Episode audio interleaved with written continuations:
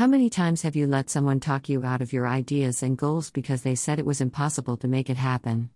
How many times has the little girl inside of you been disappointed and heartbroken because of the no's from everybody around her? How often do you second guess yourself? Question if you're doing the right thing? The longer you linger here, the faster you will kill your momentum. The only voice that should stand is your own. The words that you say to yourself to remember who you really are. This is why the work of self love is so essential. You need patience, consistency, compassion, and forgiveness. You will meet parts of yourself that show you what not loving yourself will look like. The wisdom has to come from somewhere, and you learn best from your own mistakes.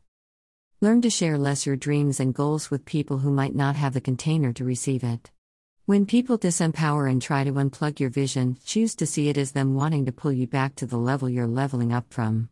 This is your test are you going to commit to it or just quit because someone sparked a projected fear and you held on to their disbelief longer than you were supposed to? Revise consistently what is coming up that doesn't support or align with your vision. Your goals are sacred, they are your inner child's desires, your Creator's gifts to you. Accept the task with a head held high. You are here because no one else can do it like you do. Stop assuming that you're in the wrong place. You are exactly where you need to be. Breathe. Drop your shoulders. Plant your feet into the ground. Drop the weight you're still holding on to.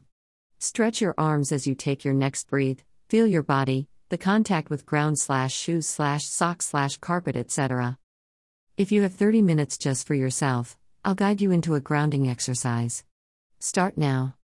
See you on the other side.